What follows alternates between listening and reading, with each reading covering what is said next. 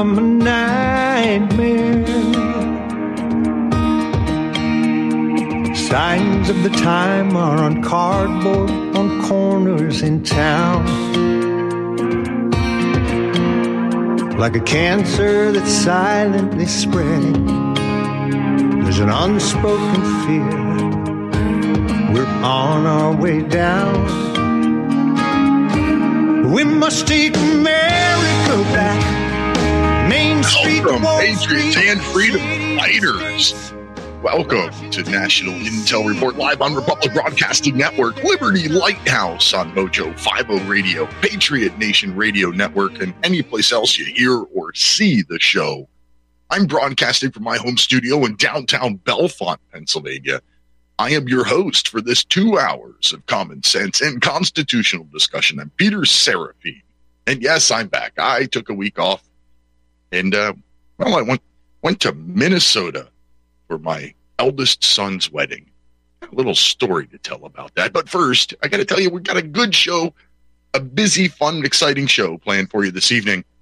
At the bottom of this first hour, so 6:30 Eastern time, if you're watching or listening live, we got Colonel Mike Ford from uh, managing editor of American Free News Network going to join the show. And then at the top of the second hour, so 7 p.m. Eastern, if you are watching or listening live, I got Darrell Becker from Content Safe. That's contentsafe.co going to join us. And Content Safe, you know, it's a pretty interesting idea that, uh, well, helps creators, internet content creators like, well, like me.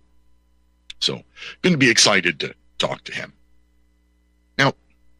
While I was gone, like I said, I traveled to Minnesota, and one of the one thing that I have, one one habit that I have, is anytime I've got a miserable story to tell about anything, I always try to find a good story to share as well, especially if it's related to customer service. Yeah, working in the customer service industry for a really long time, I learned that the average person will tell oh, five, six people if they have a bad experience, but they'll only tell one or two people about a good experience. So anytime I have a good experience, I want to share it. Now, this isn't exactly pol- politics related, but it is political adjacent. And I'm, I really want to hear what you think about that adjacent part, that politi- political tie in. So get ready, get your dial in finger ready. The phone line is 512 248 8252. And if you don't want to actually call and be on the radio, you can always text me at 64 my rights. That's 646 974 4487. So here's here's what happened. So I leave for Minnesota for my eldest son's wedding. And those of you who don't know me personally, I rarely leave my house without a hat.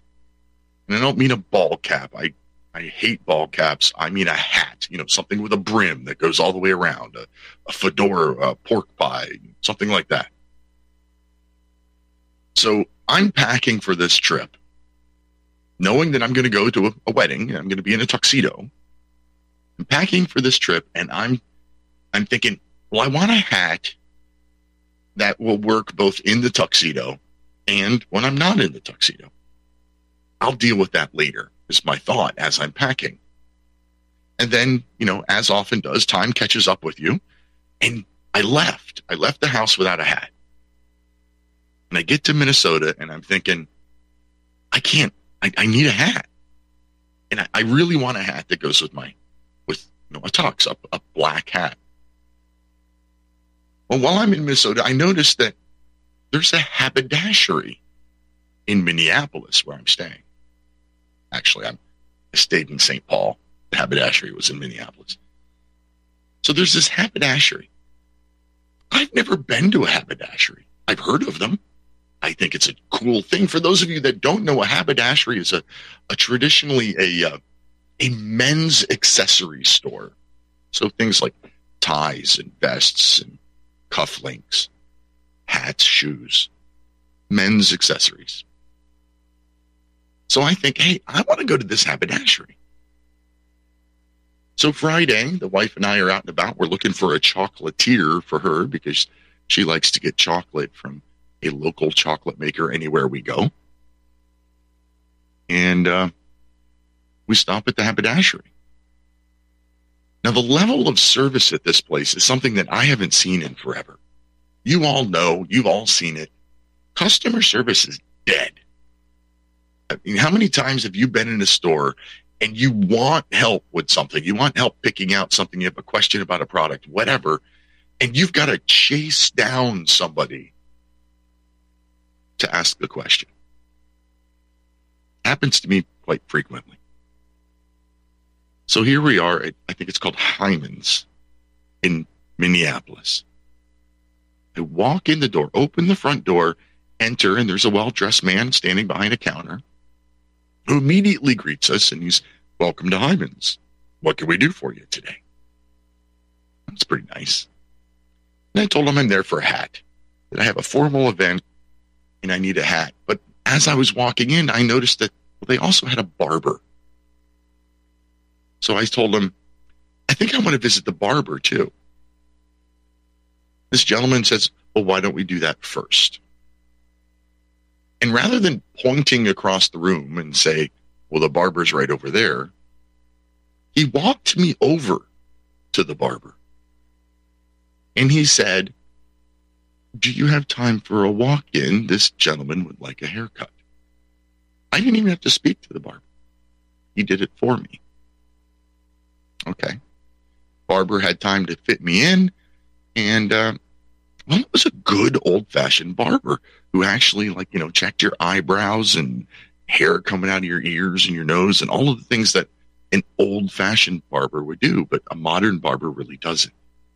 Again, customer service. And as barbers often do, you know, there's the small talk. We're talking. What are you doing? You know, are you local? Why are you here? And I told him that we were looking for a chocolatier for the wife, but we, we didn't really like the first one that we went to. And he said, Oh, well, there's a candy store called Candyland right around the corner. And he explained, go out the door, turn left, go up there, turn left. And it was, it was almost behind the haberdashery shop. So again, nice little touch, little local information. Trim my beard, did all the things that he's supposed to do. I pay him and I turn to walk into the back to the retail area. And I no sooner enter the retail area and a third employee approaches me and immediately says, I hear you're looking for a hat. Again, I didn't have to chase anybody down. The word had already been passed. They knew why I was there. They knew what I was looking for. Okay. So he helps me pick out a hat. We look at a few things. I end up buying a derby. I've never owned a derby. And I thought, well, that's appropriate for a wedding. If I'm not going to do a top hat, a derby. Top hat you really can only do at a wedding. And I've always wanted a derby. So I got a derby. I leave. I paid a pretty good sum for the hat. It's a good hat from a good hat company. I own lots of hats. I know a good hat from a bad hat. It's from a good hat company, and it was a little pricey. And I got to thinking, like this level of service that I got at this one little job, how much did that cost me? How much extra was that? So I went on Amazon and I looked up that exact derby from that exact hat company to see how much more expensive it was in that haberdashery with that amazing customer service. And surprise, surprise, it's actually more expensive on Amazon than it was at the haberdashery. So, this amazing customer service example really got me thinking about a few things. For one, why is customer service dying so badly when apparently there's not a premium cost for it? And number two, how does the downfall of customer service relate to the downfall well, of manners in society in general? Is one the cause of the other? Is one a symptom of the other? Are they simul? I, I don't know the answer to that. And that's where I'm hoping you can help me out. So call in if your opinions. I'd like, I'd love to talk about this with somebody. 512-248-8252 is the call in line. And again, you can text 64 my rights 646 974 4487. I was so so impressed with the service that I received at this place. Probably because we don't get that service anymore anywhere. Think of the last time that you walked into any store anywhere and you were waited on and and and guided to where you needed to be and had somebody right there to help you the moment you needed help. I really can't remember the last time that's happened for me. Except for last weekend. So I'm going to look up the company name just to make sure I have it right. I want to give them a plug. I, I think it's Hyman's, but I want to look it up. So anyway, I, I get back home. I go back to work. I told that story to a couple of people. And every time I told the story, I thought, well, how does this relate to society as a whole? And I don't have that answer. And that's what I'm where I'm hoping you can help me.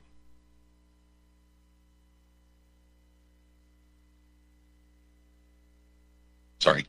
Silence. That's bad. I didn't mean to do that. Um, I was typing. I can't I can't type and talk at the same time, apparently. I try not to do that. Uh, it's Heimie's, my bad. High Heimie's haberdashery if you're ever in Minneapolis and you're a man, I highly recommend checking it out. I was I was very, very impressed. So now what? I miss that. Now that place had been there since the 1920s, if I remember right. And I would assume that they had that same level of service that whole time. So why? Why can one business stay open with that level of service, but so many others are closing? Deb Treadway over in the YouTube chat room said Walt Disney World a year ago, next week, had a great customer service.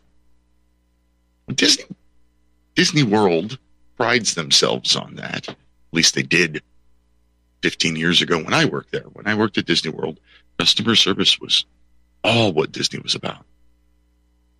And they were proud of the fact that they spent a lot of money on training for their employees. And know, I mean, the, when I went, the orientation class, which was called Traditions, was like a week long. I mean, when was the last time you had a week long orientation in any company? Normally, a day at the most. They were very, they were very customer service oriented, but based on what I see in the news, that's kind of going downhill. So good for you, Deb, for having that great customer service experience. I, I had another one. It was years ago in New York City. Um, I was there for a special occasion. I went to, uh, I'm, you know, I'm a foodie. I spent most of my life in the restaurant industry, so I wanted to go so, to some of the famous restaurants. I went to Tavern on the Green, which is no longer there, and had a horrible experience. Waiter basically ignored us, but was hovering around another table of people that were apparently famous, rich, or influential in some way. This Tavern on the Green had a no jackets in the dining room rule. No coats, I'm sorry, no coats in the dining room. So we had to take our coats and check them.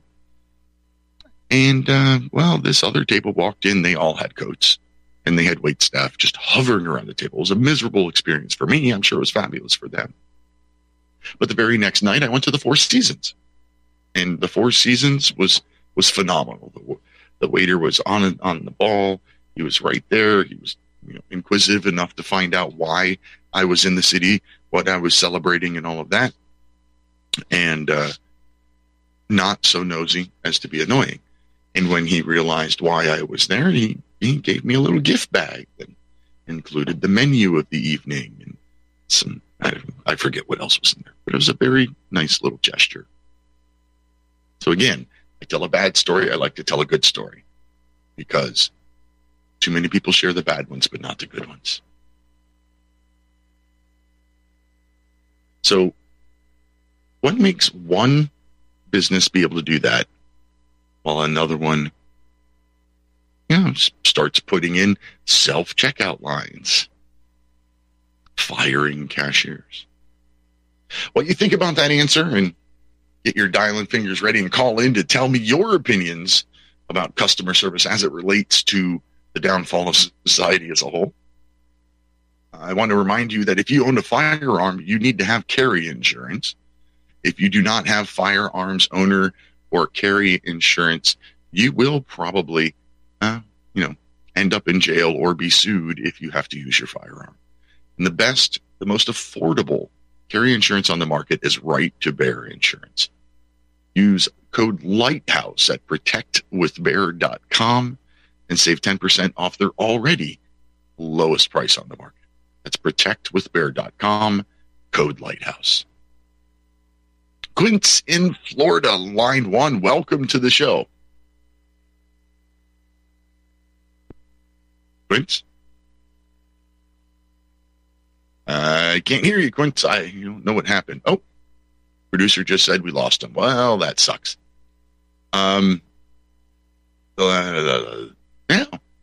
Uh, uh, Curtis over in the YouTube chat room says the larger the store, the less humanity is in the training. That that probably is true.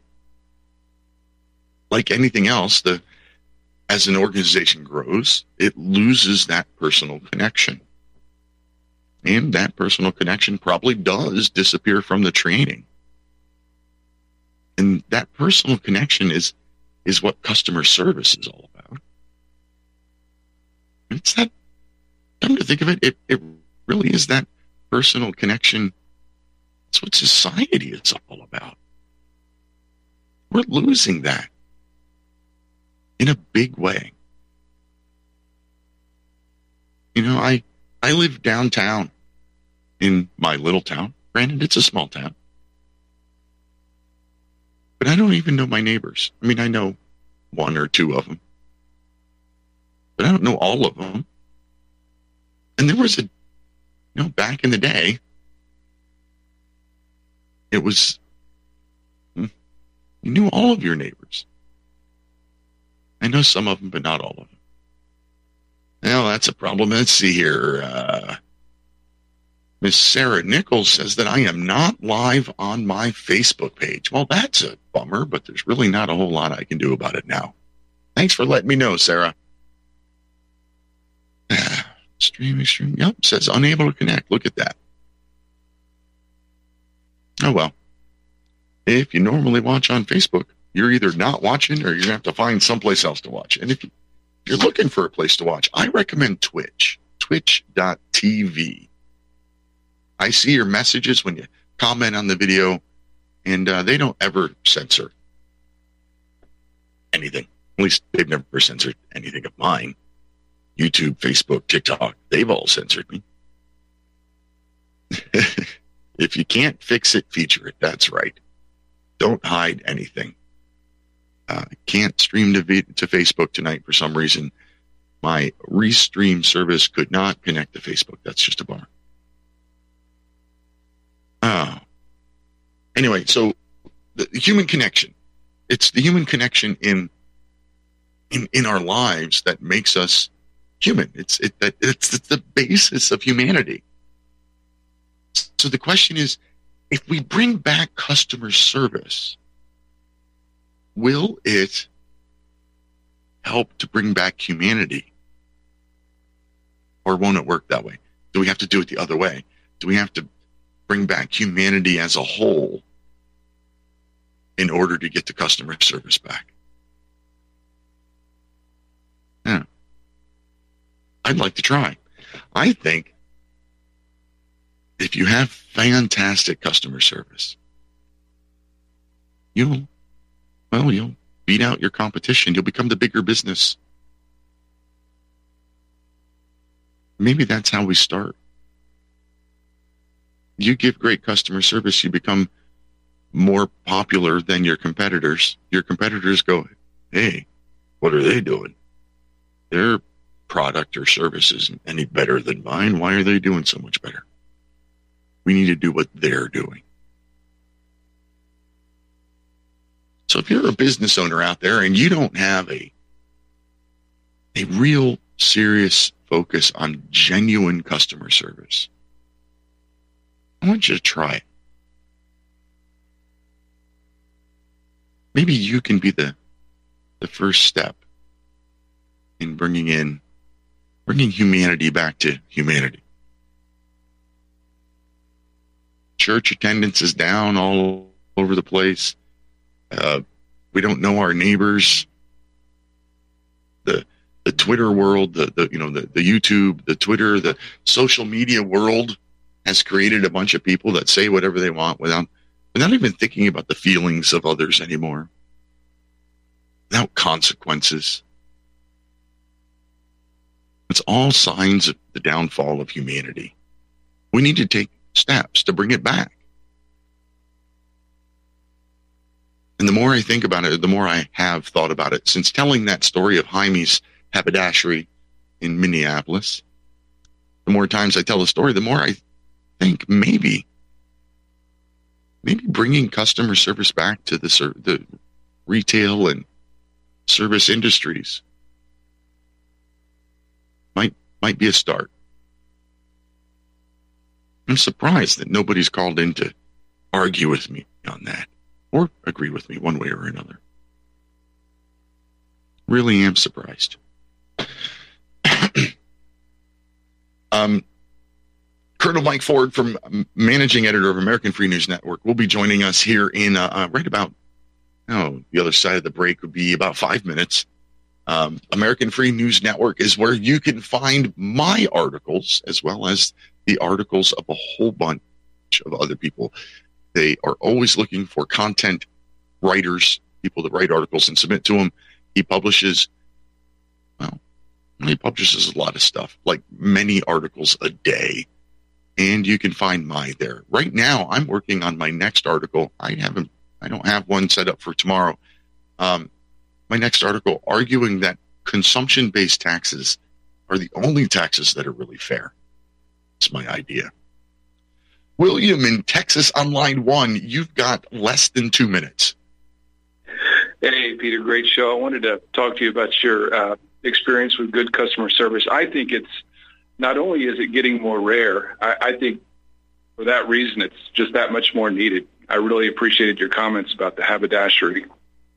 Uh, I do ha- own my own business. It's it's mainly a seasonal. It's kind of part time. It's seasonal, and uh, but I am the sole proprietor.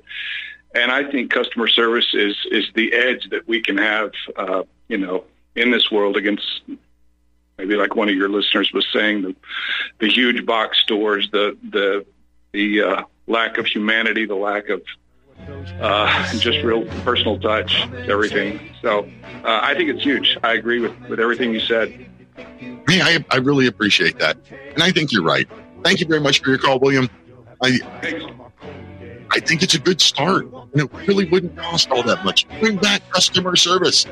Be back in three minutes on the other side of this break. Hang on, Sarah. One shot at a time.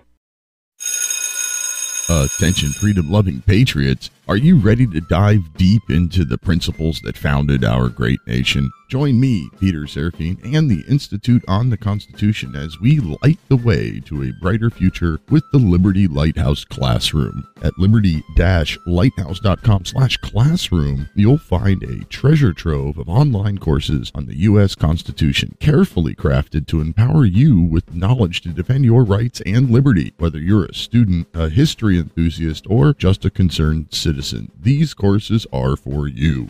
Gain a comprehensive understanding of our Constitution's principles, the wisdom of our founding fathers, and how to apply them in today's world. As a special offer to our freedom loving listeners of Republic Broadcasting Network, use coupon code RBN at checkout and get 20% discount on any course. Join the Liberty Lighthouse Classroom and be a part of the movement to uphold the values that have made our nation exceptional. Unleash the power of knowledge and protect what truly matters, our Constitution. Visit liberty-lighthouse.com slash classroom today. Don't miss this incredible opportunity. Use code RBN for 20% off. Together, we'll be the beacon of freedom our founding generation envisioned. Liberty Lighthouse Classroom, illuminating minds, empowering patriots.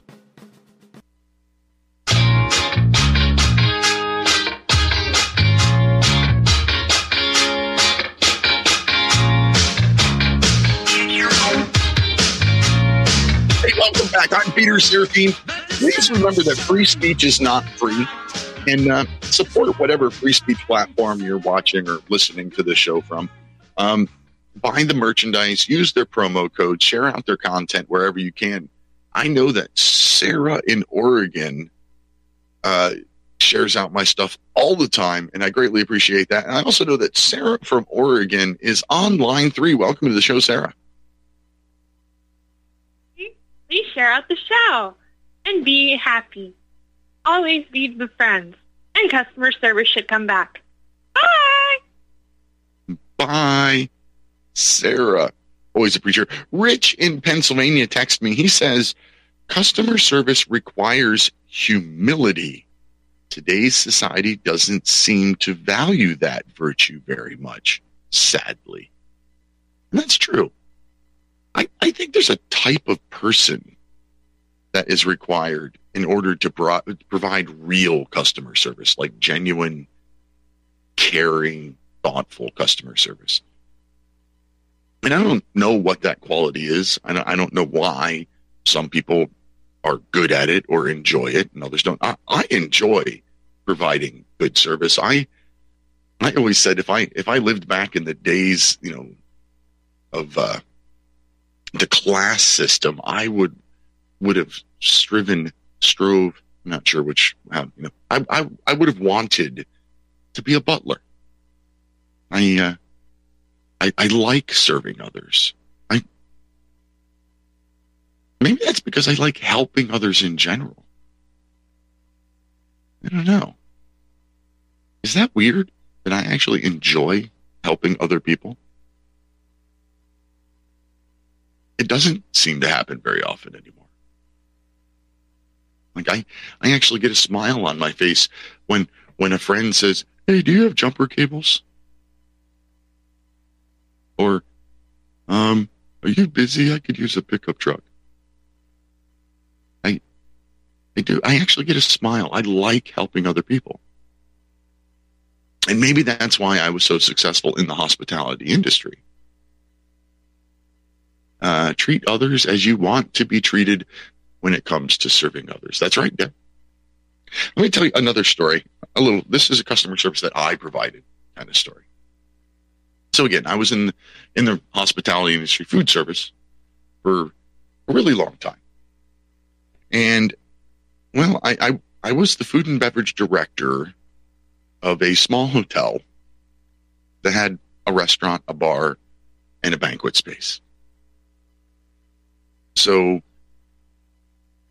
I, I trained my wait staff that the moment somebody came into the restaurant and mentioned an allergy, a food allergy of any kind, that they should get me.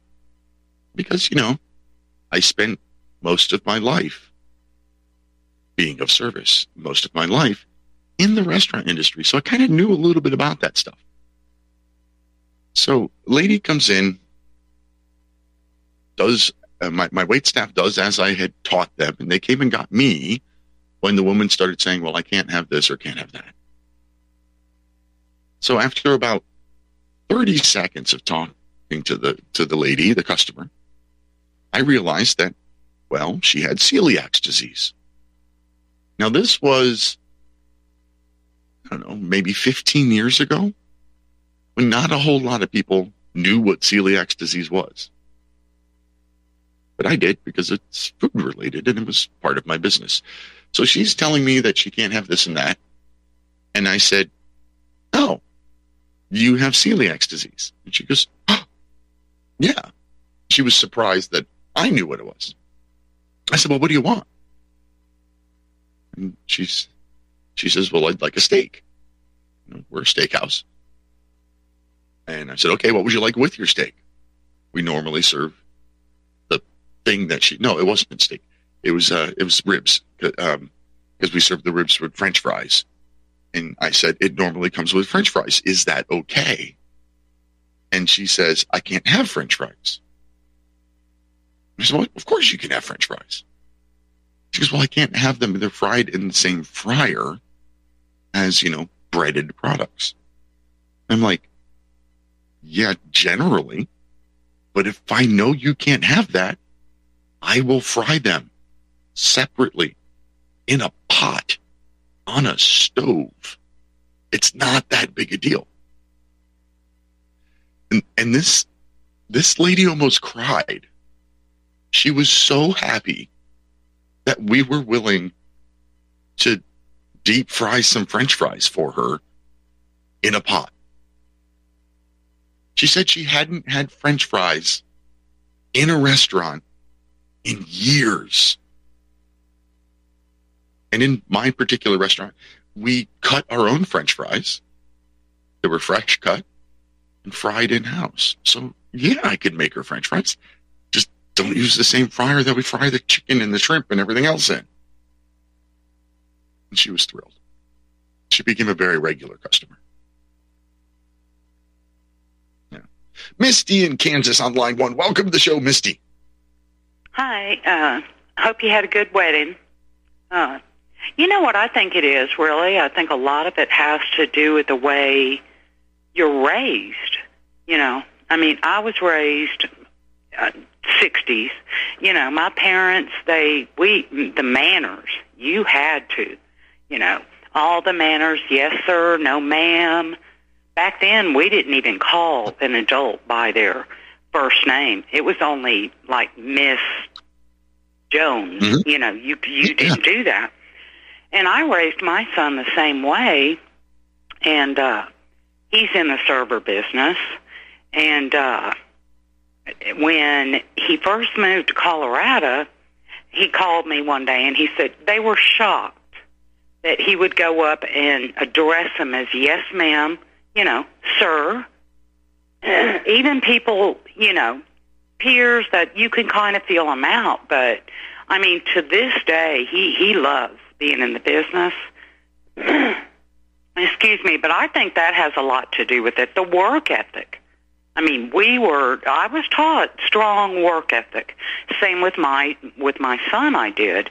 The uh, last week. No, no, no, no. It was about four months ago. My bad. And anyway, he had got a five hundred dollar tip. And you know, of course, they hold them now until it clears. But uh, you know, just because, yeah, you got to take care of the people. And, and and that's how you make your money. So it, it a lot of it comes back on the person, you know,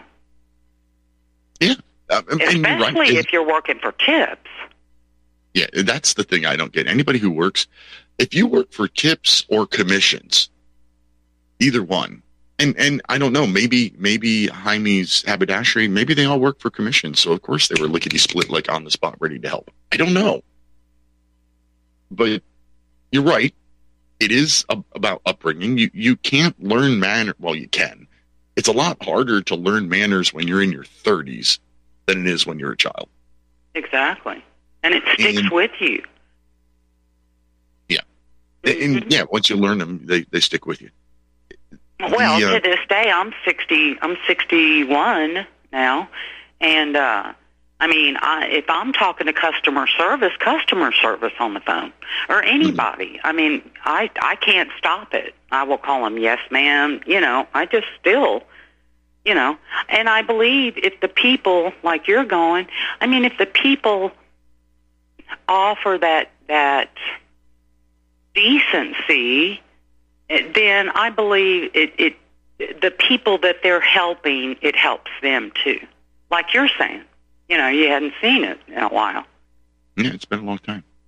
But I, I even toward the end of my my food and beverage career, I remember trying to teach staff, you know, like wait staff. You try to teach them uh, the the value of service, and they're like, ah, I just want to I just want to get them out of here, get my tip, and get another table. And like, but why? You know, even a crappy tipper tips based off of a percentage. Let's say it's ten percent because Mhm. that's considered a bad tip nowadays hmm isn't it a lot easier to sell that person another a, a, a cup of coffee or a cordial and a slice of pie a cake or dessert of some kind add $10 to your bill get another dollar in your tip than it is to clean off the table reset it and hope you get another table you know yeah it helps the business because you sold more stuff but it helps you as the server because you're going to be paid based on that bill. And it, Exactly. And at the same time, you know, and I used to be I'm a bartender by trade, so I understand that, you know, I understand that side of it. And uh uh but it also uh you get the return customers. So it's Mhm. it's a win-win for everyone, Yeah. but it, you but know. I was dealing with kids that it was. I felt like I needed to hit them in the head with a rubber mallet a few times before they understood that. I, I tried to teach them how to sell, and there's a, you know a proven sales technique called the hook, line, and sinker, or suggest, inform, and endorse, depending on what company you're with. Um, but it's all the same thing. And and there's this basic format of how to sell something tableside in in just a few words. And I tried to teach this to my my staff when I left the big companies and I started working for smaller companies again. And and they're like, why would I do that? I'm like, okay, let's see. All right, give you an example. So this the last restaurant I worked in, that that hotel I was talking about earlier. I'm the food and beverage director of this hotel.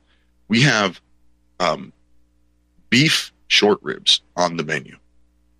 It's the most expensive thing on the menu. Every night I worked the podium, I greeted guests, I was the maitre d'. Every night I was there, I used that hook, line, and sinker format to tell them about the short ribs as I was walking the guests to the table. Every night I worked that podium, we sold out of short ribs. Mhm. Any night I wasn't working the podium for some reason, we had short ribs left at the end of the night. Okay, so I can sell short ribs. But to the wait staff, that's the most expensive entree on the menu. Mhm. Every dollar you add Yep. to your bill Yeah. is is a dime to a quarter more you're going to put in your pocket. So Mhm. if you can sell three more, you know, you- let's say you get a couple, you know, two people come to your table and they sit down and you don't suggest crap to them and they both ask for a glass of water to drink and they both get the cheapest thing on the menu versus you suggest a bottle of wine because it's the wine that you love and you can describe it well and you sell them both beef short ribs which is the most expensive thing on the menu what's your tip look like you know comparatively Just like i tried. Mhm. I, I try to teach my staff that a menu in the hands of a guest for more than a minute is the most dangerous thing you can do to your own personal wallet because people immediately start price shopping. You need to get to them before they look at the at the prices. You need to sell them on something that's fabulous before they realize what they want to spend for the evening. Well, I think a lot of it too has to do with the mindset. I don't think everyone is cut out, you know, to as far as the the food, liquor business, hotel business, stuff like Oh, that. I don't think everybody's just cut out for that job, but the same principle should apply in any job you work at. Yeah, any service connected job at all, any any job where you're dealing with customers, hmm it's it's all the same the same skill set. I just think right, it, it goes back to. Excuse me. Go ahead. I was going to say, and, and you're right, not everybody can do it. Yeah, Curtis I think I, I believe it goes back to how uh, how you raise the child. I, I just firmly believe that. And nowadays, you know, people are just in for the paycheck. They're not in to uh, they're not in it to satisfy themselves. I mean, that was the biggest part. I worked in warehouses too, and the, you know, it was like, dang, I man, I I I banked today. You know, I busted my butt. You know, but it's also a good feeling for the worker, and I think we've lost that part too. People just want a paycheck. It's sad. Yeah. But I Right. see a lot of people around me, truly. Some of the younger generation, well, my my son's age, and they have children, and I mean, it, I see a change. I definitely see a change where I'm at. You know how they're raising their kids and stuff. Yeah. Well, Curtis over in the YouTube chat room says that the lack of empathy is killing service. And yeah, but Hmm. but that lack of empathy goes right back to what you were saying, Misty. It goes back to the to the upbringing, the raising of people. Exactly. I mean, I, I don't understand. I don't understand that comment. Lack of lack of empathy. I don't understand that. You can't put yourself in somebody else's shoes. You don't. Well, you know, if you're if, if, if you're a server with no empathy, you don't you don't think about what it's like when you're out to eat. You only think about what it's like when you're the server. Mm, well, I, you know, I guess, but you know, I, I, I based my uh, career on, uh, like I say, on uh, just giving the customer the respect the com- the customer is due.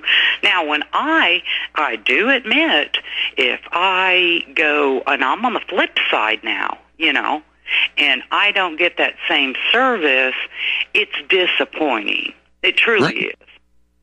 Yeah. You know, I mean, and you can't necessarily go, you know, eh, man, golly, you know what I'm saying? You just suck it up, Buttercup, and and and then, you know, I would definitely say no to that server. You know, get me somebody else. All right, Misty, I have to let you go because I got another call coming behind you, and I don't want to run out of time. Okay, great. Thank you very much for your call. Always appreciate it. Deb Treadway over in the YouTube chat room says, I own my own cleaning business and I had a long lasting customer who referred me for 16 years. They trusted me and it was customer service oriented. It usually is. You know, um, I, I've had chefs in my life over the years that said, you know, that the best meal will not save poor service, but poor service will ruin the best meal only works one way. Anyway, I want to tell you about the wellness company, TWC.health. Use code Lighthouse when you visit TWC.health so that you can find yourself some not woke doctors and not woke pharmacists and not woke pharmacies. Find out how to get off the medications that you're on safely from doctors that aren't, well, let's say paid for by Big Pharma. Find doctors who actually care about what you want from your health care at twc.health and use code Lighthouse when you're there. I'd greatly appreciate it. Tom in Utah is on line three. Welcome to the show, Tom. Hi. Um, in my past, I've been an advisor to the uh, film industry. It's pretty heavy, like Kirk Douglas, Olivia de Havilland.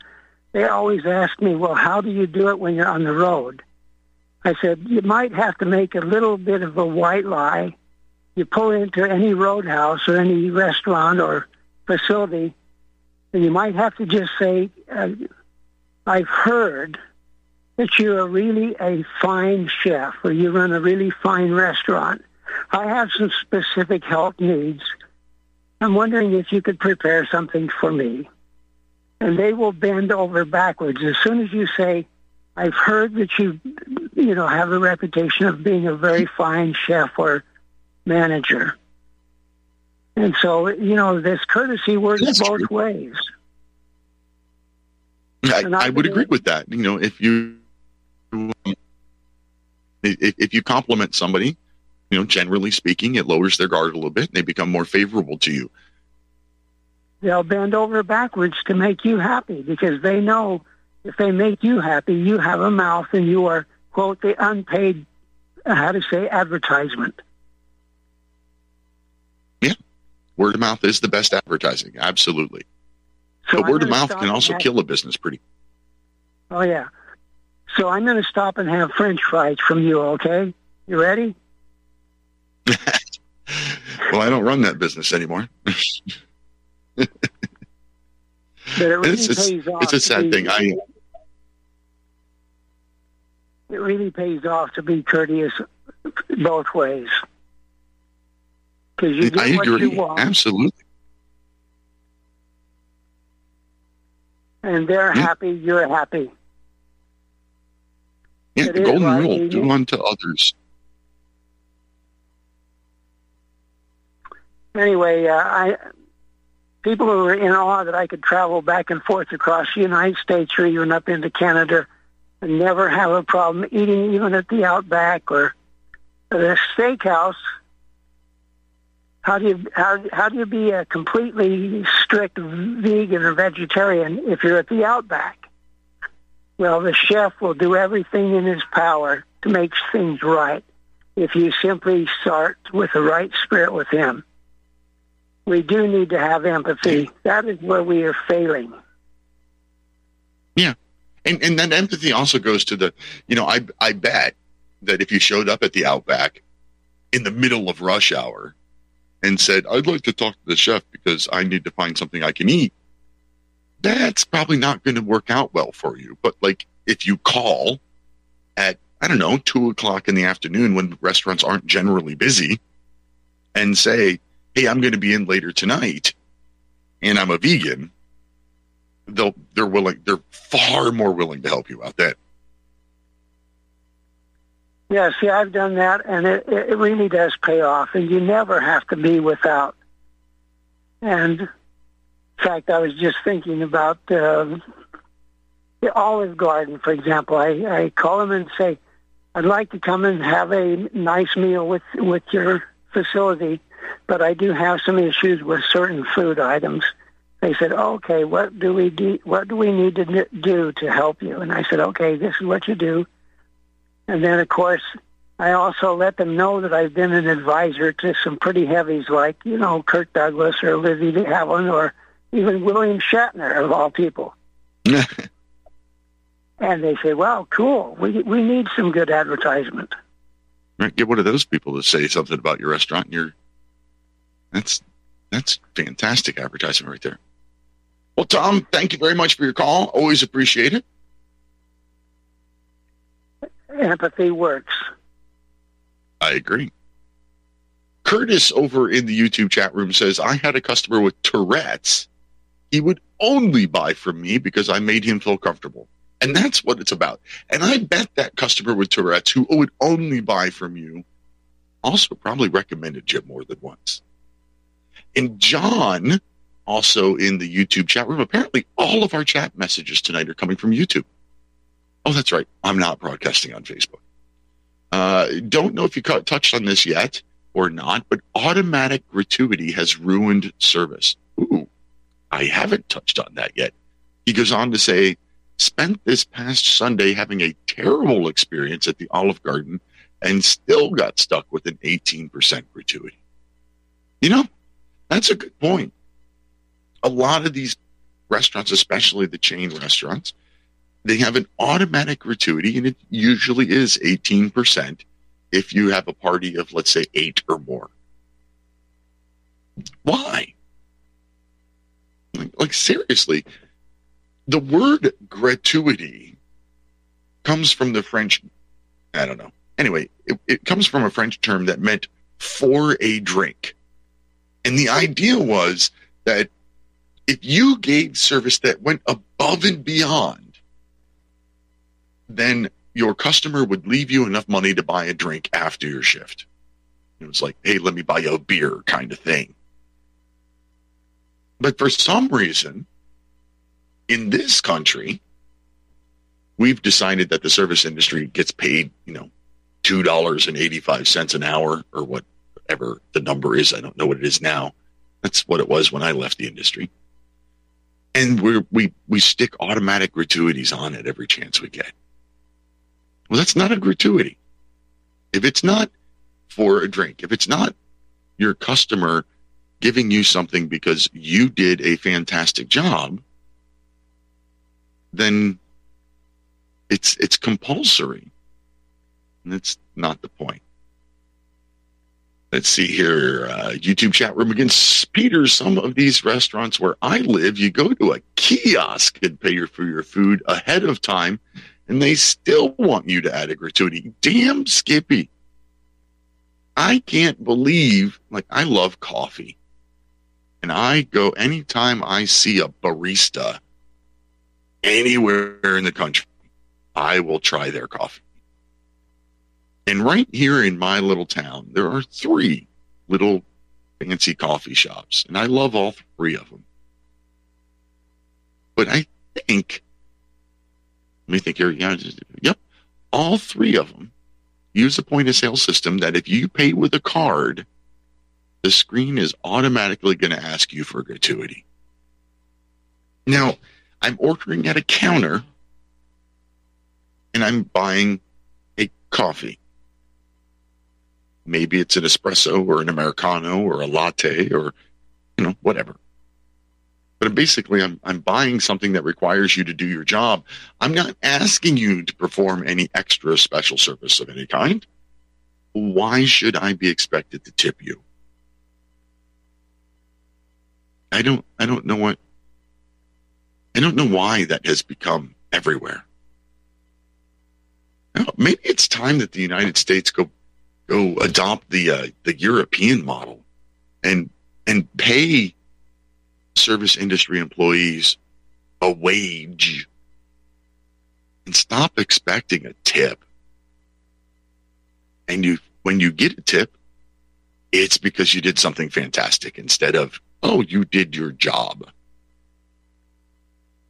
I don't know. This this conversation kind of took a dark path, didn't it? It started with me thinking, "Hey, I got fan freaking tastic service at Heimie's Haberdashery in Minneapolis." And why why you know, what happened to customer service and and hey, if we bring customer service back, will it help to heal humanity in our country? And somehow we got on to complaining about service and uh, automatic gratuities and gratuities on, well, non service things. I don't know.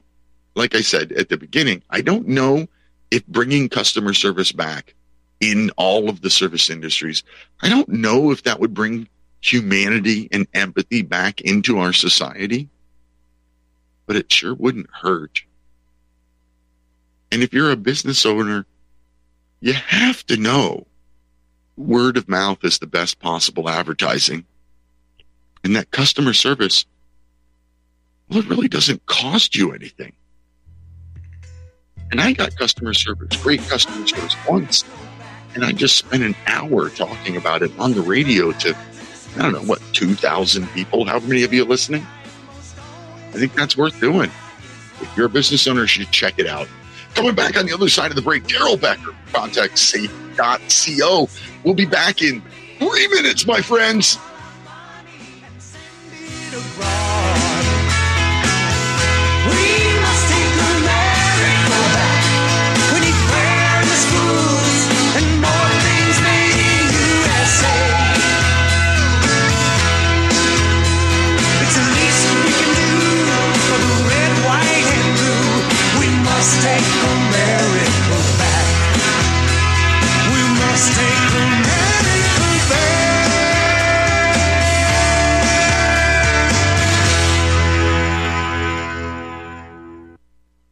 If you live stream, I want you to check out Restream.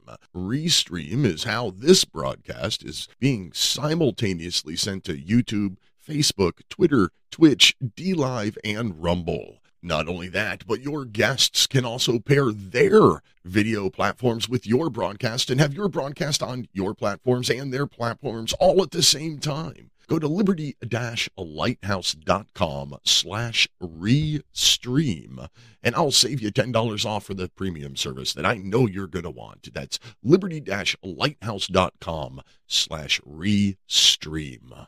Mike Lindell did it again with mystore.com. Mystore.com is where you can go to find American made products from American companies started by American entrepreneurs. Use the code LIGHTHOUSE at mystore.com to support Mike Lindell, American entrepreneurs, and this program. That code again is LIGHTHOUSE at mystore.com.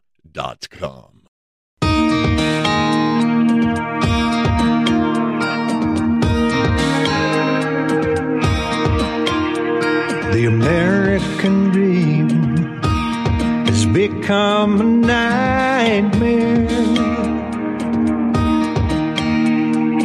Signs of the time are on cardboard on corners in town. Like a cancer that's silently spreading, there's an unspoken fear. We're on our way down. We must take America back. That's right, Patriots and Freedom Fighters. Welcome back to the top of the second hour National Intel Report live on Republic Broadcasting Network, Liberty Lighthouse on Mojo 50 Radio and Patriot Nation Radio Network, and anywhere else you hear or see the show. Uh, let's see here. Um, well, I, I forget the rest of what I usually say at the top of the second hour. But anyway, I promised you a guest, Darrell Becker from ContentSafe.co. And oh, look, Darrell Becker from ContentSafe.co is here. Welcome to the show, sir.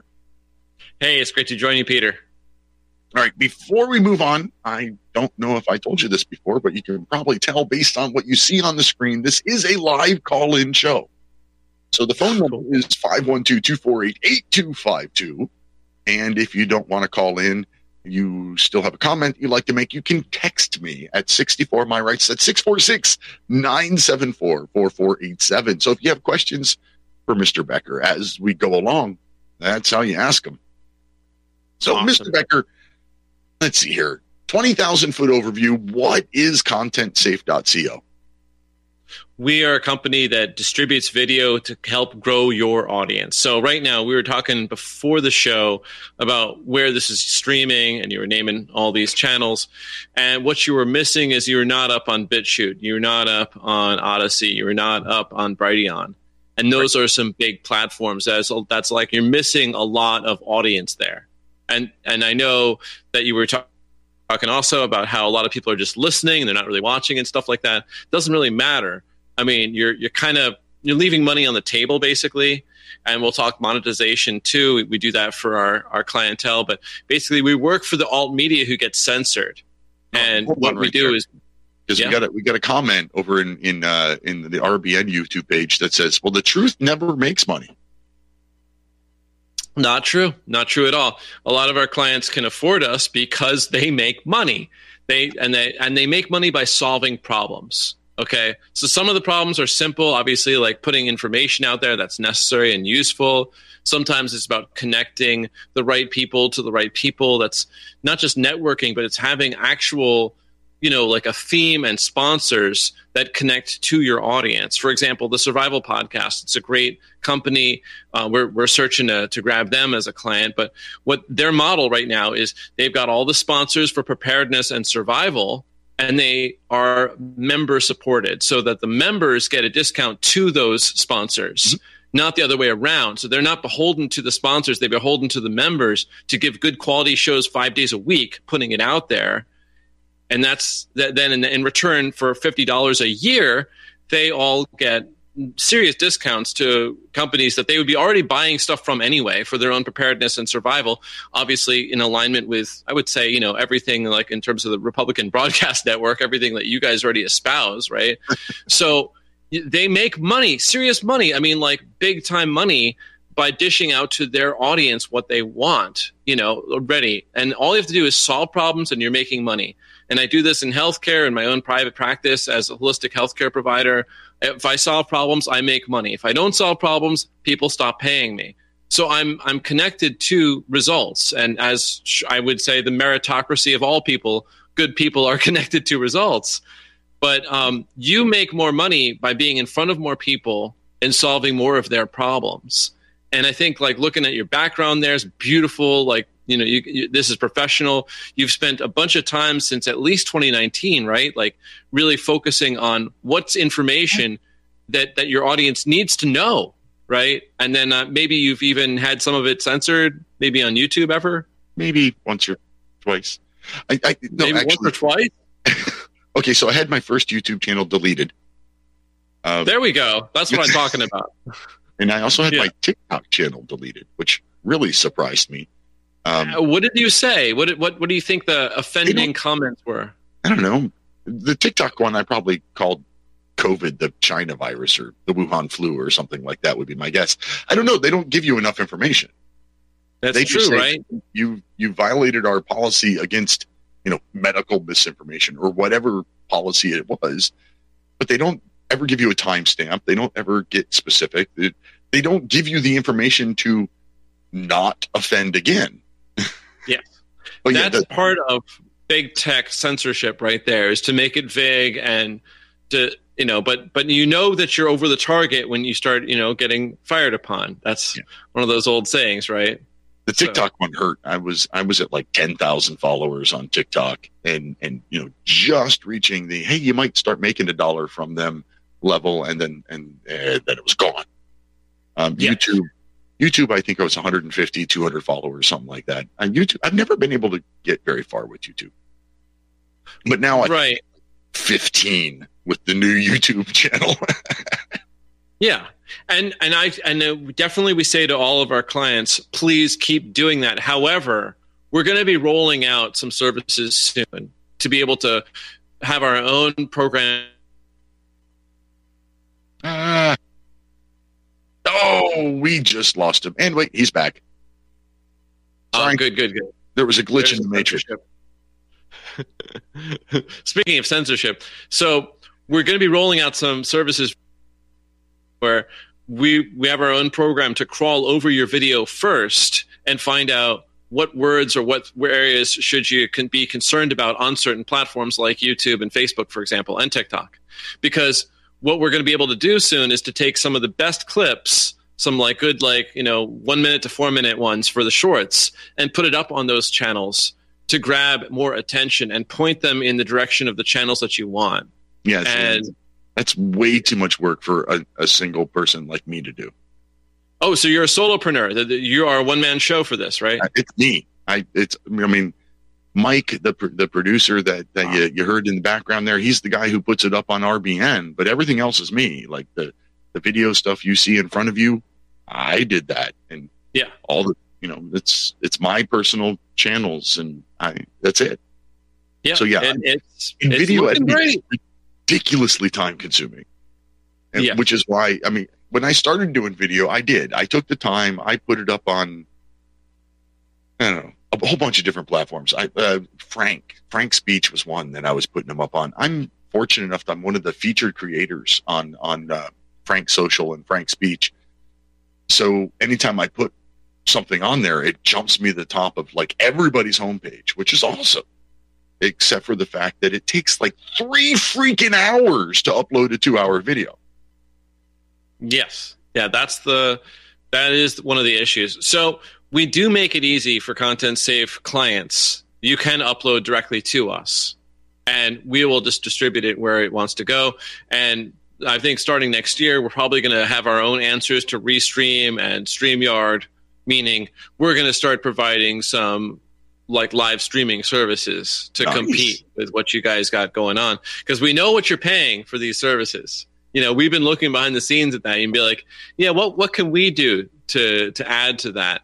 Because what those restreaming services won't do generally speaking is they won't go to all the alt media no. video platforms. No. They they won't yeah. And the- there's a reason for that, of course. Um, look who owns Rumble, and you're going to find out that like the the days of Rumble uh, censorship free is probably a limited hangout. Although, I mean, I'd love for it to never get censored. It would have kind of been like if Reddit never got censored or like never became a censorship haven. If if uh, Twitter never became a censored uh, platform, for example. And, and honestly, like rebranding to X, I mean, I think that was just literally to try to can I say like financial tunneling. You can look that term up, everyone who's online. You know, uh, financial tunneling, just for a quick definition, is an economic method to enter a company and destroy it from within, and then sell off the proceeds on the outside to buyers and make a profit for that. And oh, that is the technique. You know, kind of like those venture capitalist people who come in and buy buy up companies and then sell off the parts. Yeah, essentially, yeah, and and there's it's very challenging to prove that anyone's doing it, and nor is it uh, there's very few laws on the books to actually you know make it a, a criminal offense to do so. You know, because oh. how can you really prove that what you did was to destroy the company when you can say no, it was innovative, it just didn't work. You know, it's right. kind of like like. Um, and if you're you Elon know, Musk, I mean, innovative is kind of what you do, and sometimes it works and sometimes it doesn't. So who's going to tell them that no, you were trying to destroy the company? Yeah. Anyway, Sarah yeah. Nichols, who is probably the biggest cheerleader I have ever had in my life, and including my wife, Sarah Nichols is the one person who is here every week, calls in every week, shares out my mm-hmm. show to all of her social media platforms every week. She's fantastic. She's telling me that I have 195 subscribers on Rumble and 19 on YouTube. Yeah, well, what a, a, a, regular user gets to see as far as metrics on big tech platforms like YouTube, like Facebook, like Twitter. Um, I'm not even going to call it X at this point because I just I can't bring myself to. Um, but you know, what, what what regular users are going to get to see, and and what the as far as like what the channel owners will get to see are very different things. So mm-hmm. you'll see that you'll have all these subscribers, but then the subscribers themselves will not generally see like they'll see that they're subscribed to you, but they won't get any updates. You're shadow banned. Right. They can they can do that on the general. So uh, you mentioned like just saying things like the Wuhan flu or you know anything that would be mm, questioning the mainstream ma- narrative, uh, pushing let's say three years ago. Such a thing. Ah, yes. How, like, dare you question anyone, the mainstream narrative? It's not like anybody on the right has ever had a conspiracy that has ever come true. Yeah, um, except I think last checked, I think it was conspiracy theorists were up thirty-seven to zero. You know, right. on, on, on at least my meme count. So, you know, there are a lot of topics that are censored. Um, I mean, we, we touched on one is, is so-called medical misinformation. Mm-hmm. And uh, I think that you know, um, have you had like some of the big big wigs r- around this whole thing, like Peter McCullough on your show, or I, I um, haven't had Peter McCullough. I, um, I one of my regular guests is uh, Dr. Jen Vandewater, who is a, a doctor of pharmacology who is formerly from the Wellness Company and worked with Dr. Peter McCullough. And I generally don't talk medical stuff unless I have a doctor on the show with me because I'm not a doctor. Okay. Well, I have a license of acupuncture and oriental medicine. That if that counts for like for me, I mean, as I'm a medical professional, right. I have a medical license. I've been in this field for 25 years. I've worked on these. Um, basically, I I get paid real money, not taking insurance money, uh, if I solve medical problems to the satisfaction of my clients, and I don't get paid money when I don't solve problems. So I'm sure that none of these companies would ever censor you with with 25 years of medical background. They would never question your your uh, bona fides regarding a medical opinion. No, that's you know that's like I don't know thinly veiled sarcasm or just like uh like there's no veiling to that. That's just straight up sarcasm. yeah, just just flexing your humor muscle. I get it, you know. So that that makes sense to me. And there are a lot of muscles that are important to flex, you know, for healthcare reasons. Uh, humility is one of them. Um, I know that I don't have all the answers, and I know I got it wrong for 22 years of my medical practice because that's when, you know, in 2020, I finally audited my own conclusions. I started to relook at what I thought was real. I started to look at virology papers. You ever read a virology paper? Yeah, Like yeah, it's, actual- it's it's all uh, let's just say theory at best. Like the dumbed down, the dumbed down version I like is the fact that you know they, they can only see vi- viruses on uh, on the scanning electron microscopes. Which, oh by the way, anything that you see on a scanning electron microscope is dead. So Right.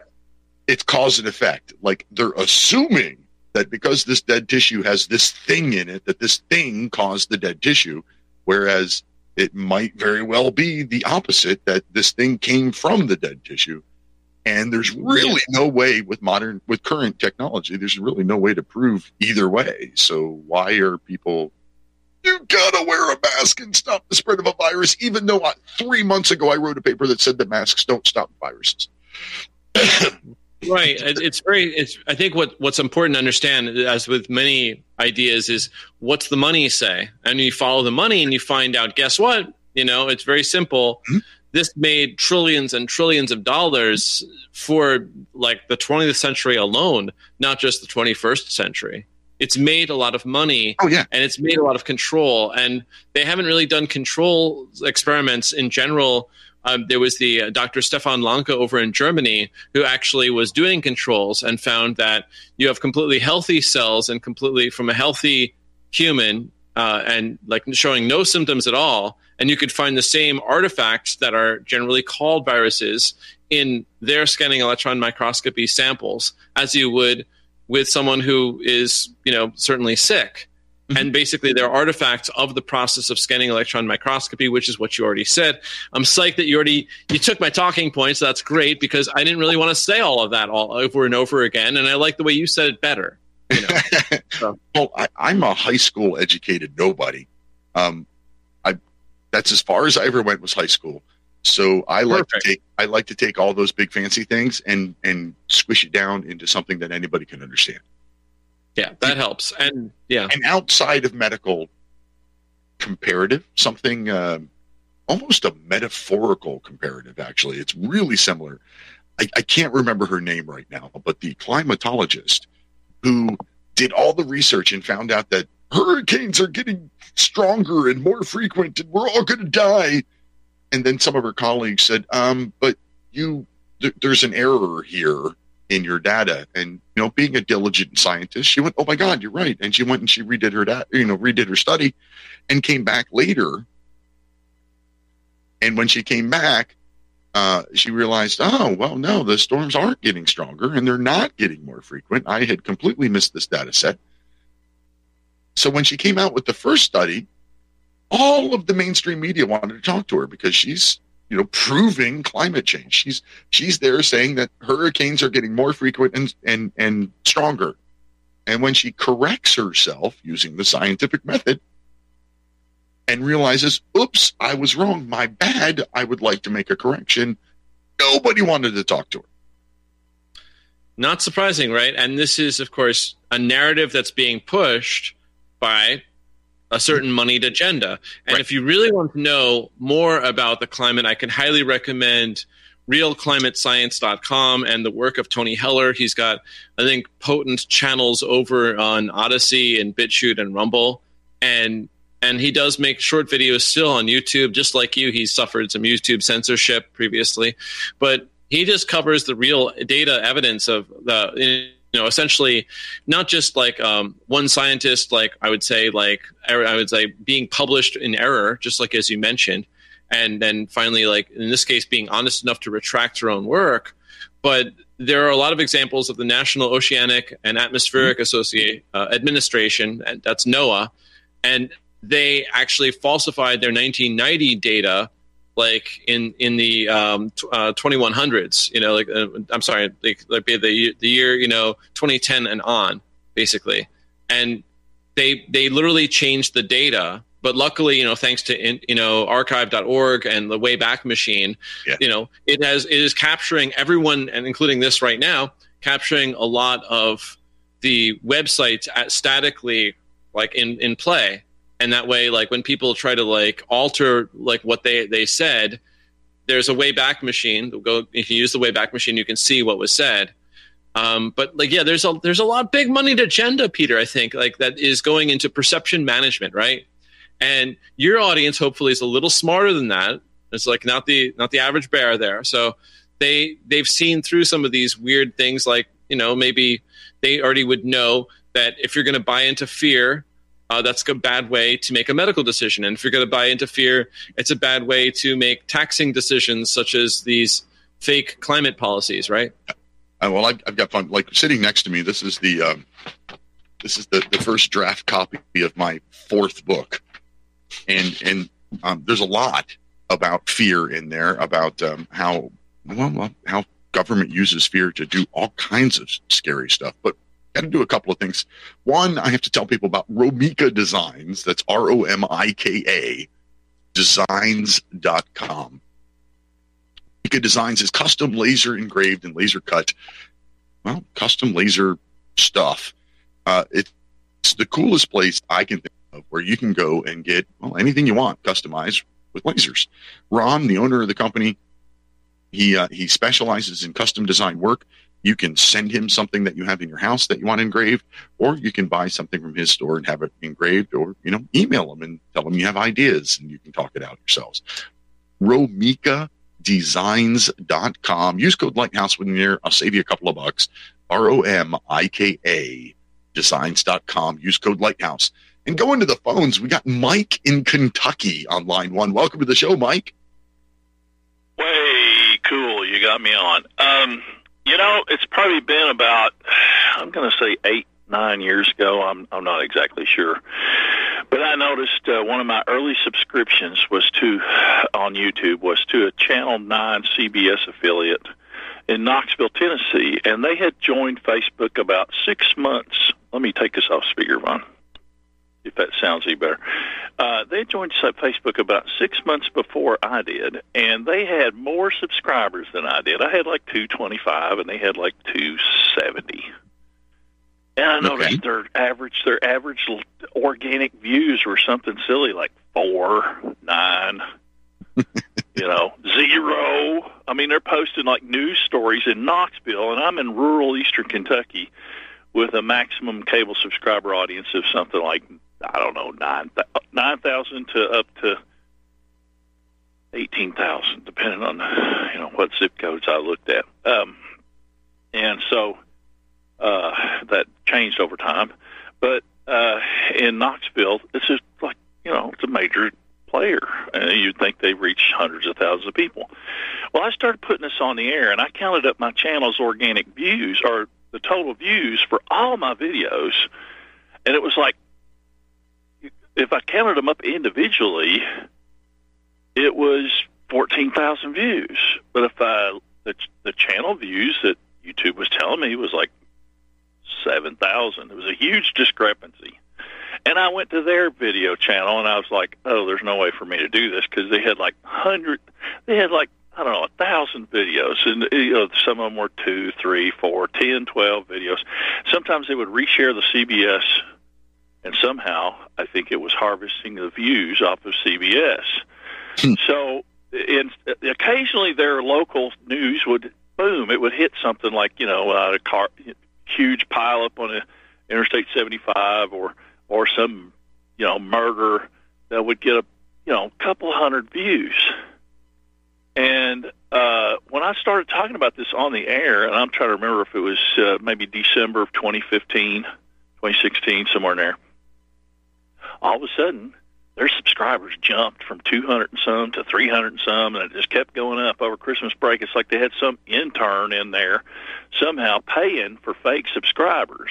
and as, as their channel continued to grow, I don't know what their subscriber is now. I can't remember. It's like WKXL Channel Nine Knoxville. I can't even remember their their call letters, but they're they're not even on Channel Nine anymore. It's digital.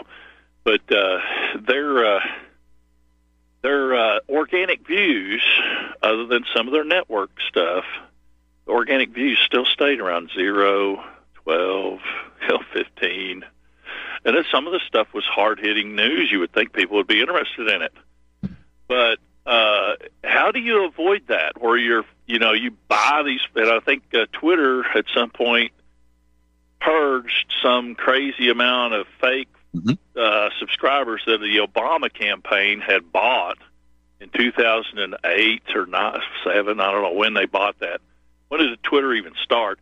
But they admitted to it in like 2015 that they had purged.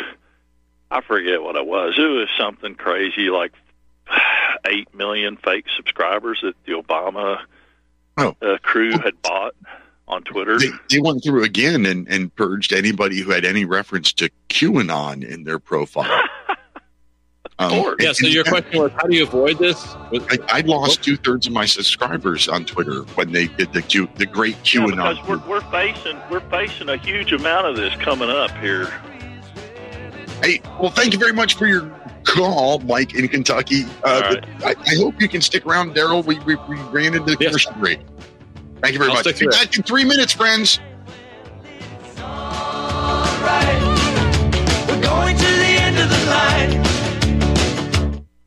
I've been sleeping on a My Pillow pillow for years, and a couple of years ago I tried the My Pillow towels, soft and absorbent, wonderful bath towels. Recently, I got the My Giza Dream Sheets, and they are by far the best quality bed sheets I've ever owned. And while the quilt is pretty awesome too, new products being added all the time at mypillow.com, including sandals and slides and pajamas and well everything that you need for sleeping. Use the code LIGHTHOUSE at mypillow.com to save yourself up to 66% off. That's the code LIGHTHOUSE at mypillow.com. At Romika Designs, we're more than just a laser engraving and specialty design company, much more. I'm Ron Phillips, co owner of Romika Designs, and we're honored to work with our affiliates like Liberty Lighthouse to bring you professional laser engraving and customization. Great for one of a kind gifts, home decor, business and specialty items, or personalized and logo designs created just for you or your company. Allow Romika Designs and Liberty Lighthouse to become your go to gift and specialty project partner. Romika Designs can help make your ideas a reality. We're ready to help you design and create that special gift for any occasion or engrave your personal or business logo on just about any product. All you have to do is simply email us with your ideas. We specialize in custom design and we'd be honored to have the opportunity to discuss it with you. Visit us on the web at romikadesigns.com and use promo code LIGHTHOUSE during checkout to support Liberty Lighthouse with Peter Serafine.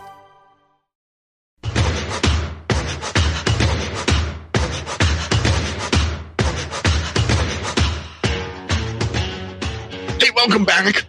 Final segment of tonight's show. I'm Peter Serafine, your host of this National Intel Report slash Liberty Lighthouse broadcast. We've got Darrell Becker of ContentSafe.co with us for the uh, for the rest of the evening, I assume.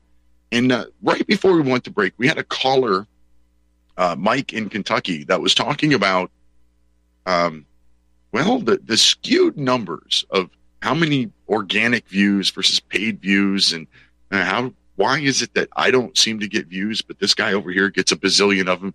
Before I get your answer, though, I want to say that just uh, news break through my phone, a, a, uh, Dick Van Dyke just died. Dick Van Dyke, now 98 years old, um, apparently has just died. Wow. Yeah, he's 98. that was a long, long time to make it from super fragilistic, super fragilistic, super fragilistic. That that's a long time there. You made it. Um, I don't want to live to be 98. Anyway, um, well, video counts, stream counts, you know, all of that stuff. What? How do we sort through it? I, I think it, starts with just understanding you're not going to get accurate numbers from the big tech media companies like YouTube and Facebook. What? And you know, you're just not going to get accurate numbers. You just and you you're going to need shocking me with this information tonight. Yeah, I mean, obviously, you're not going to get accurate numbers from the government about what's going on. You're not going to get accurate numbers from big big tech media. You're going to have to find other systems, and that's why we like to do that at ContentSafe.co. We like to find out what real numbers are with our own analytics structures to really, you know, get get views and get understandings for where things are going. But artificially, on the flip side of shadow banning, which is what's happened to you, I'm sure, on YouTube and, and other big tech, is Well, that I'm either being sad shadow banned or I just suck and nobody really wants to watch or listen. No, it's it's really that um, people are not even getting the update that you made a video, even though you put it out there and they are requested to be updated. They're not even getting it. That's called shadow banned. And on the flip side of that, the you know like we'll have you know, MSNBC, CNN, etc. will be artificially pumped up. And That does include Fox News. Basically, they'll be artif- their numbers will be pumped up way beyond the actual viewership, and that just makes it look like hey everyone's still watching the news you know it's kind of like all these dead cities in china basically like these ghost cities as they're called where there's they they built skyscrapers that are half finished and no one lives there right. and you know in a similar way there's not enough like 80 year olds on life support in front of televisions that are turned on to actually like make the numbers happen in the US for CNN viewership. Like that that doesn't actually exist. Those are, you know, fake numbers that are completely manipulated. And I'm pretty sure that they've been doing this since the Nielsen's when they actually had, you know, devices to monitor television user uh, users in TV homes basically. But now, you know, like the days are of waiting for a time to watch a show is way over. That's for old stupid people who are soon going to be dead and gone.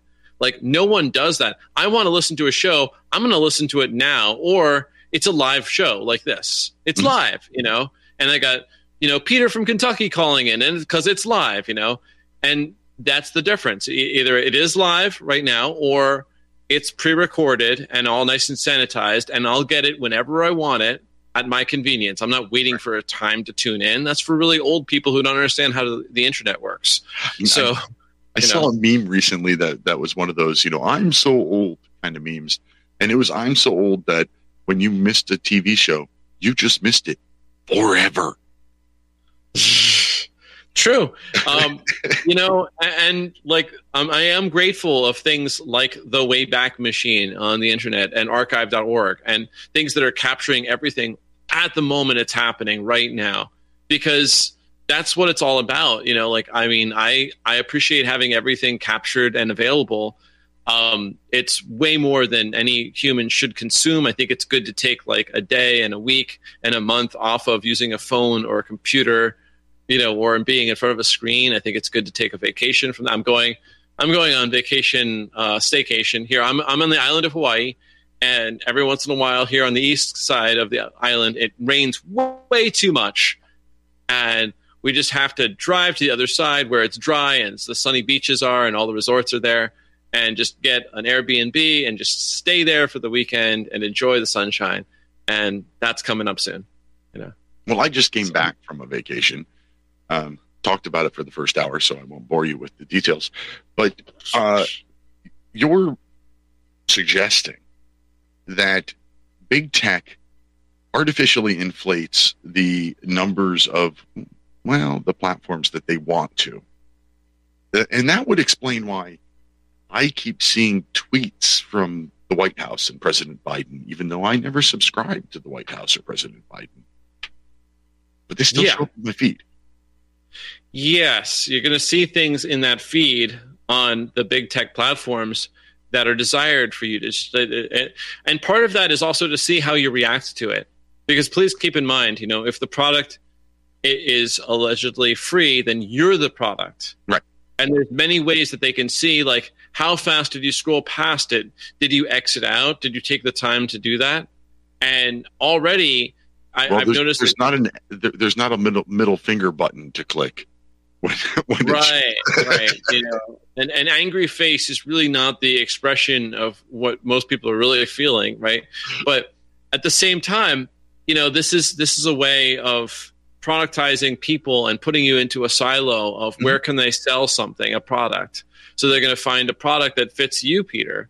You know that that's that they can you know like oh are you also against Biden and and it, it, basically on YouTube last night I was sitting down watching a, a really awesome show called The Why Files.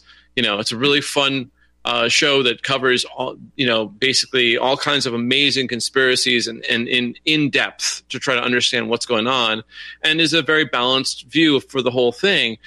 And in the middle of it, as usual, you know, YouTube's going to interrupt with commercials. Yeah. And these are very right wing commercials, so they already pegged the viewership somehow, even though it's on a friend's computer who's not right wing, and it, it, it should not have done that, right? You know, like it, it But, should not have been that way. You're watching that show, you're more likely interested in the right wing stuff.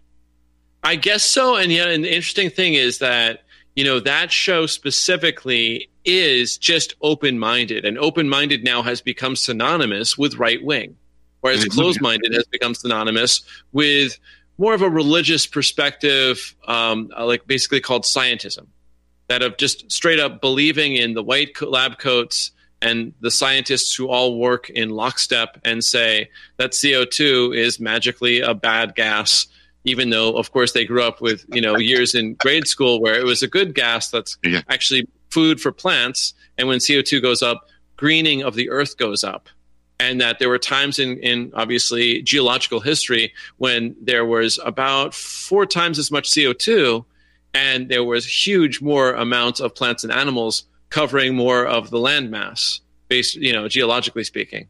And that was a good those were you know interesting and good times back then of, of generally higher temperatures are easier to survive for all plants and animals. Lower temperatures harder to survive. That's why ice ages are hardcore you know against li- li- live living and life in general. So, so if you think that through logically, not that I would suggest that anybody actually do that, but if you think that through logically, increased CO2 in our atmosphere would increase the amount of plant life on our planet, which plant life lowers the average temperature in whatever area the plant life happens to be. And oh, well, that just kind of throws a giant monkey wrench into that whole CO2 ca- causes global warming nonsense. But once again, you're not allowed to use logic when you uh, want to go after any of the progressive talking points, I guess is the way to say it. Yeah. I think one of the problems of going after progressive talking points in general is that it's a very emotional based situation and it's a person by person situation. So um, I like to go back to like that muscular lifting metaphor that we we spoke of in the first part of the show. You know, lifting with, is humility. You know, in in terms of like actually lifting weights, but also in terms of the mental emotional ability to say, was I wrong in the past about major issues? And I was wrong because in 2004 I watched uh, An Inconvenient Truth by Al Gore, or featuring Al Gore rather, and I believed in it completely because I did not have high, you know, high speed internet media to counterbalance that. I didn't understand how that was propaganda and that I was buying it hook, line, and sinker. I was buying it by, you know, seeing the hockey stick, uh, which has been, of course, shown to be very erroneously used um, and not really an accurate uh, play of, of what data is. Again, you can go to realclimatescience.com and get a better version of the hockey stick that goes back many more years, like millions. Right. If I, if I remember right, the hockey stick looks like a hockey stick because he zoomed in on a very, very short not time frame. And if you zoom out, it's not impressive at all. also it was um, you know i would say erroneously built by like bad feedback loops that were like like not actually using real numbers the cool thing about the united states is that Well, historically it, the yeah oh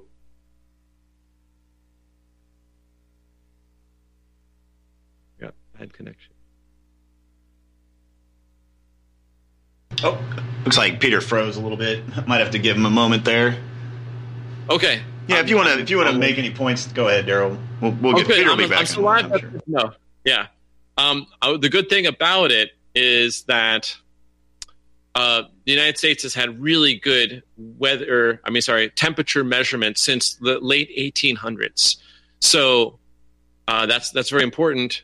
And hey, Peter, we got you back. I was I was talking about one of the amazing things about the United States, historically speaking, is that since the late 1800s, uh, compared to the rest of the world, the United States has had excellent temperature readings, meaning like across the United States, a lot of Mhm. really good weather. Um, like temperature readings, like really accurate thermometers have been used, and that is different, and that's really important to to to understand because what that means is you can go off the United States for at least 100 years and see that the highest temperatures were in the 1930s, way before industrialization happened. There was no mass industrialization in the United States or the world before, like, at least before the 1960s. It just didn't happen. That was not reality. But what you can see is that the temperatures were much higher in the 1930s, and that what correlates with that is sunspots because that's the big deal. The sun is oh. the big driver. And then from there, with the and here's how it works. By the way, it's the magnetic aspects of the sun, not just that the sun is putting out. Thankfully, gratefully, constant temperatures, because otherwise we would be scorched. We would require to live far underneath the earth in order to survive. But no, the temperatures are almost always really consistent. What happens is this: it wasn't until the 1990s, apparently, that the correlation between cosmic rays and the temperature was figured out because that's when they figured out that clouds coalesce and even exist at all because of cosmic rays. Without cosmic rays coming in from outside the solar system, this is what was discovered. Clouds don't even have the actual electromagnetic ability to coalesce much. It just happens a lot less. It's not just condensation going up and then magically coalescing. That's not how it even works. But it works because that when there are a lot of sunspots, a lot of magnetic action, it blows away the cosmic rays more. You have less clouds and you have higher temperature. And when there's less sunspots, you have more clouds. And just like any cloudy day, as you know when you're on vacation, you have a cloudy day, you know what the temperature is going to be like. It's a little cooler. Mm-hmm. You know, mm-hmm. especially if you get out of the lake or out of the ocean and and there's a cloud suddenly passes in front, you really know what cooler feels like.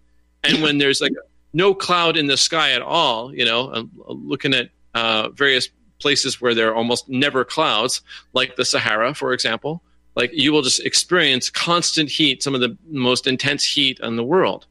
And that's part of understanding how this works. Obviously, by the way, I can flex my own humility and say, I don't really know exactly. Um, this is not my total field of study. But as far as I've, I've like looked into the correlation of, you know, how cosmic rays and cloud, you know, um, cloud formation affect the weather? And just understand that maybe you don't know you know what you're talking about. You know well maybe you do. that's part of the problem is is you know we mentioned that money. So whether it's medical or climatology there there's there's a definite agenda and the money follows the agenda. So if you come out and you do an experiment that supports the agenda you'll get more money for more studies. If you come out yeah. with results that don't support the agenda, you're done. You don't get any more money. And, and the same thing is, is in any of these politically charged topics. For example, yeah. going back to the COVID thing, you know, the, the whole idea that this mRNA vaccine that had never been used in human beings before that they whooped it up in six months or whatever it was. And it's the, oh my God, this is going to revolutionize vaccine science. But we have to change the definition of a vaccine. And there's never been any long term studies. But if you bring up any of that stuff, then the censorship Nazis come in and, and slap you down. All right, so here, like I said, I, I brought this up before. This is the first draft of my fourth book. Uh, the working title of this book is Trust Shattered. And it's divided into three sections betrayed bodies, betrayed liberties, and betrayed property. It is basically an account of provable, government admitted examples of when government cast aside our rights, whether it was our our bodies and you know human experimentation for the last hundred years, or whether it was our liberty where they said you you know like you're you you've got slanty eyes. You look like you might be japanese. We're going to lock you up for two years in in an internment camp. Or you know you know what? Now we're going to you know yeah let's see cointelpro yeah, the counterintelligence uh, investigations of that began in the 1950s screw it. Oh you know those those rights guaranteed in the constitution they don't really matter as long as we've got this big scary whatever to, to fight. The hardest part about writing this so far has been to write it in a way that doesn't sound like conspiracy. because everything in there, every the 37 chapters that I've written so far are all things that the government has admitted to. Yeah, that's a given for many of us who have studied history. Yeah. And the challenge, of course, is like to know your audience, right? Who is the audience for? Are they is this like an audience to wake them up, an audience to sort of reaffirm what they already believe? you know, like where you just would like to sort of this is their their coffee table book to sort of open the eyes and ears and minds of their relatives or people guests at your Airbnb. What's the intended audience, right? So when you know who your audience is, you have a chance. That's that's part of critical thinking. Is that actually it's the final step of critical thinking in, in a methodology is to to you, you are the author. You challenge you basically your challenge is to to arrange your message for the audience, mm-hmm. not try to basically force the audience to understand your message and then blame the audience when they don't get it. You have to, if you understand your audience, you know that they'll get it. And you know, I think that removing critical thinking from most forms of education has been a, a known thing for, at this point, I would say for literally hundreds of years. Because there, there was a time when people would, you know, have the smallest bit of classical education, and that would include the trivium, the trivium, the, the trivium method of critical thinking, where you get the word trivial which meant the beginning necessary study to achieve mastery, not trivial information that was out of out of place to make it look like you're a smarty pants. That was not the intended definition at first. The intended definition was that this was the beginning part of critical thinking needed to start your path towards mastery. So you'd start off with your grammar work of the glossary of terms. You know, you have your you, all the nouns and verbs and adjectives of whatever the study is. For example, those three components, um, you know, in terms of the body and the liberty, and uh, what was the third component um, in the book that you had? Property. Uh, Life, property, liberty, right? property. Life, liberty, property. So you have like, you know, the, those three components. Um, you you have like an understanding of them, and then then from there, logic. Yeah. Hopefully that's you this time. And uh, anyway, uh, Deb Treadway over in the YouTube chat room says that Peter understands us. I, I think she's trying to say that I understand my audience. But Yeah, no, you you do understand the audience, and so like it does help though for your audience to know and look up the informal logical fallacies. It will help them as a virus scanner for their mind to stop being fooled. And as an example, of course, is the appeal to authority. You know, such as say Dr. Fauci said, so therefore I can trust him. That's the appeal to authority fallacy, and it means that it's a potential fallacy to just appeal to a, any authority, even appeal to Darrell Becker, instead of actually looking at evidence that supports whatever the claim is. right, who was And- the um, uh, who was the what was the scientist? Uh, that I want to say 1950s.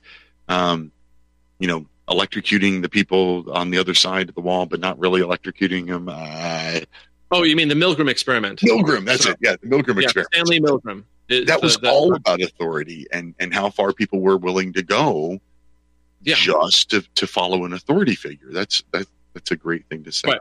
Yeah, obedience is one component of it, but another uh, very important component to get people to fall along in lockstep with what we saw three years ago and two years ago is conformity.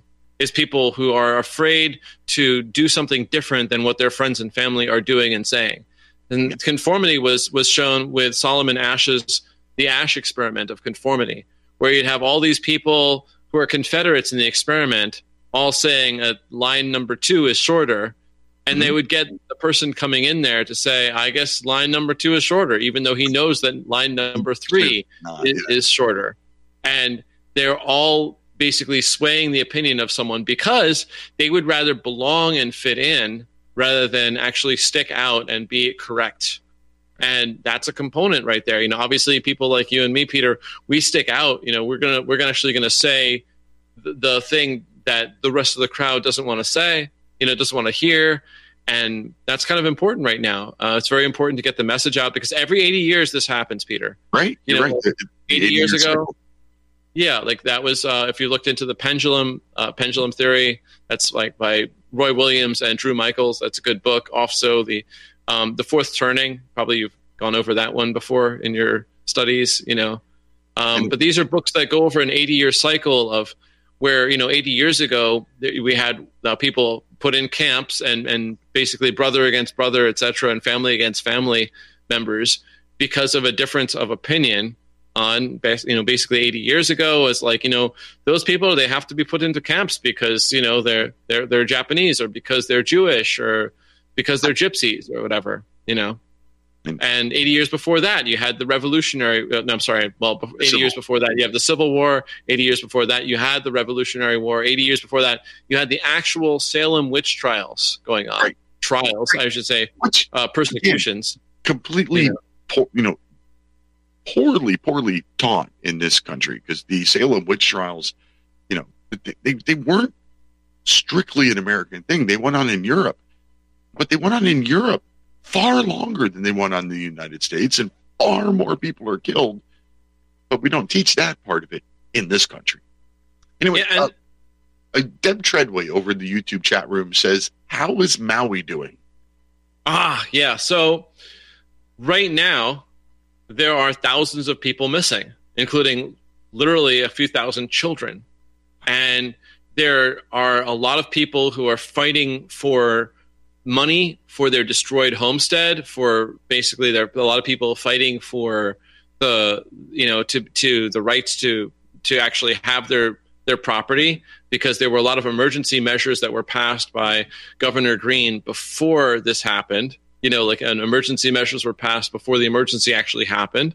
Right. So showing some for, foresight there on the part of uh, Governor Green's administration, and that's um that's a big problem for those landowners and people who lost people in Lahaina, Maui. And uh, if you if you want to understand the videography of the entire thing, this is a lot of anomalous events. You know that I got a lot of my high quality videography from TikTok. Surprisingly, a lot of high quality video was put out there right you know the day after on the 9th of August, the day after this whole event. So I think um, you know, like luckily that's there. There are thousands of other people who are more tangentially affected by this event of the these anomalous fires that burned people alive in cars by the hundreds who were very close to the ocean and for some reason could not open their car or run out and save themselves into the ocean like most people would normally do. Somehow they were killed before they were even able to open the doors. Yeah, and, can you imagine how fast a fire would have to move in order for you to be stuck inside of a car. Oh, that's very anomalous. Because I'm glad you mentioned that, Peter. Because here's the deal: uh, not only that, the temperature of melting asphalt is around 325, 350 degrees max, maybe, and that's going to melt the paint and the asphalt itself. It's going to like mm-hmm. literally boil it, right? But the temperature to melt aluminum is more than 1,200 degrees. Okay, and you have melted aluminum coming out of the engine blocks and the wheel wells and things like that. But the paint on the road is just fine, and the road looks just fine. So what we're seeing here is that the car melted, but the road's fine. So it's not the atmospheric temperature around the car that was the problem. Because we have this on video and in still photos. It's not. It, this is not caused by burning uh, you know, grasses. Because by the way, that part of Maui is mostly grasses. There is no forest going on there. Right. You know, like there's not a lot of, of actual like trees going on there. That's a very arid side. Uh, the the west sides of these islands is extremely arid. It's the the wind and moisture is always coming from the east on our islands of Hawaii. All these all these islands here, and that's one island over from where I live. And it's um uh, for for sure you can go to Unjected, uh, the Unjected show on on podcast, and listen to Shelby, one of the hosts of uh, Shelby Thompson of of the Unjected show. She goes on the podcast circuits like I'm doing, except for the difference is she lives on Maui, and she was one of the people who to, you know, took the the reporting in person over there and and really got out there. It's like some very anomalous, you know, she got photos of people burned in half. And there's a thing you don't have like a, a forest fire do right. I want to see that photo again. And like, but like you don't you don't have like half of a person uh, burned and the other half unburned and okay um, that's this is the kind of technology that is anomalous similar to what happened um, both in, in paradise california of several years ago similar to of course what happened in 9-11 with melted cars around 9-11 you can look up drjudywood.com, drjudywood.com's research, and yep, that I see that that that uh, sparked a, a, knowing look from you there. So yep. you know that anomalous technology was involved over there, and that's the kind of thing that you know takes an open mind and an open heart to look into. But right. you know, since I know we're at the end of the show, I yeah. just want to say um, it's really important to focus on positive things, grow food, connect to your neighbors, and and make a world that makes sense to to make your own personal wealth to to do good investments because every time calamities are happening in the world like this these impending warfares that you know people watching this show might be worried about please keep in mind that there are a lot of investments available to people now and i'm yeah. talking bitcoin. well people watching this show are, are definitely prepared we all have our you know patriot supply food processor food uh, backups and canned goods and all that kind of stuff. Thank you very much for coming on the show, Mr. Becker. Uh, con- go to contentsafe.co if you're any kind of a, uh, internet provider, a uh, what they call it, influencer, producer, whatever. Thanks to, uh, my guests for joining me tonight. Thanks to you, Mike, my producer. Couldn't do the show without you. Thank you most of all, listeners and callers. You're why we do this show. Until next week, protect your liberty. Once they're gone, there's no getting them back. God bless America.